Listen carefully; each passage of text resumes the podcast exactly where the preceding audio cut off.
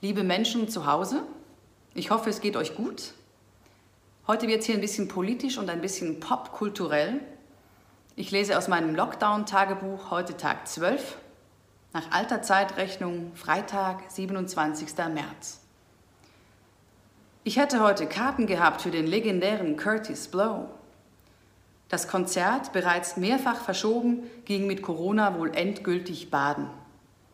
In Berlin finden jeden Tag und jede Nacht rund 1000 Veranstaltungen statt. Das hat mir einmal jemand erzählt. Curtis Blow und 999 weitere Luftballons geplatzt. Well, these are the breaks. Abgesagt sind die Zauberhits für Kids am Zaubertheater Igor Jedlin.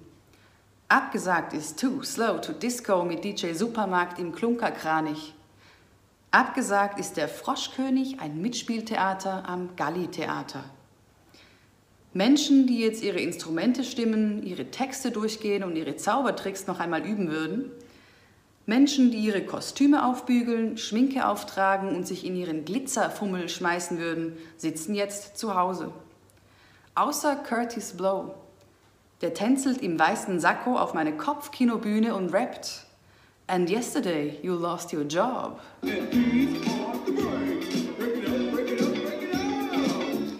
Die Welt wird nicht mehr dieselbe sein nach Corona, sagen jene, für die das Glas halb voll ist. Die Gesellschaft wird sich verändern, zum Guten. Wir werden solidarischer sein und fairer im Umgang miteinander, schwärmt eine Freundin am Telefon. Auch die Gesetzgebung wird sich verändern, zum Guten.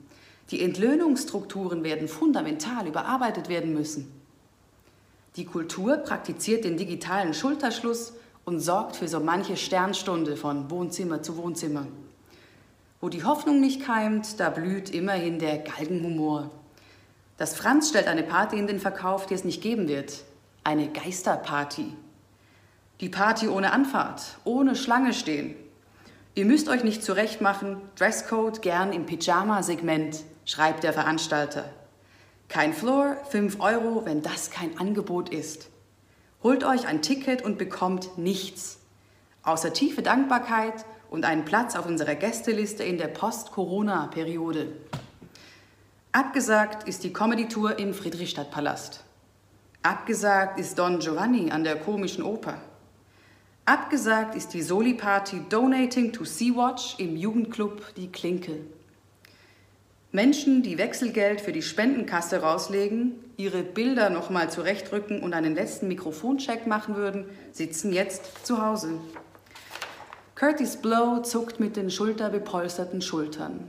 Breaks on a stage, breaks on a screen, breaks to make your wallet lean. Die Welt wird nicht mehr dieselbe sein nach Corona, sagen jene, für die das Glas halb leer ist. Die Gesellschaft wird sich verändern zum Schlechten. Die fahren die Wirtschaft gegen die Wand, klagen meine arbeitslosen Freunde. Davon erholen wir uns nie. Das kann doch nicht der richtige Weg sein. Die Kommunikationsstelle für demokratischen Widerstand geht noch viel weiter. Wir leben in einer de facto Diktatur, behauptet sie. Polizeistaatliches Gebaren im Übergang zum Präfaschismus ist völlig indiskutabel. Wir bestehen auf Verhinderung obrigkeitsstaatlicher Schikanen und auf Beendigung des Notstandsregimes. Und was macht der Widerstand, wenn er widerstehen will? Er demonstriert. Die Hygienedemo für Verfassung, Grundrechte und transparente Gestaltung der neuen Wirtschaftsregeln durch die Menschen selbst. Angekündigt, angekündigt für heute 15.30 Uhr auf dem Rosa-Luxemburg-Platz ist nicht abgesagt. Mit zwei Meter Abstand, Mundschutz und Grundgesetz ordnet der Widerstand auf seiner Webseite an. Fun Fact: Wer keinen Mundschutz hat, soll bitte die Polizei, die eben noch geschasste, danach fragen.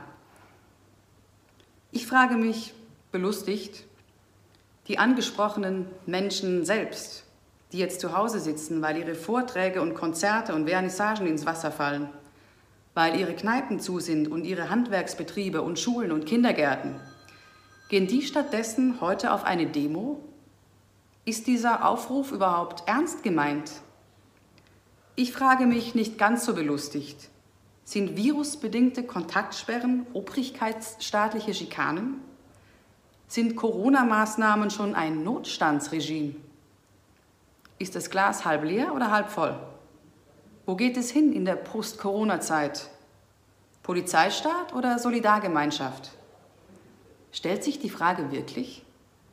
Und kommt man, wenn man weit genug nach negativ geht, irgendwann bei positiv wieder raus? Die Geisterparty, die nicht stattfinden wird, ist übrigens abgesagt. In meinen Augen ist das der richtige Ansatz. Wenn man ein leeres Glas seiner Inhaltslehre entledigt, dann müsste es eigentlich wieder voll sein. Einfache Physik.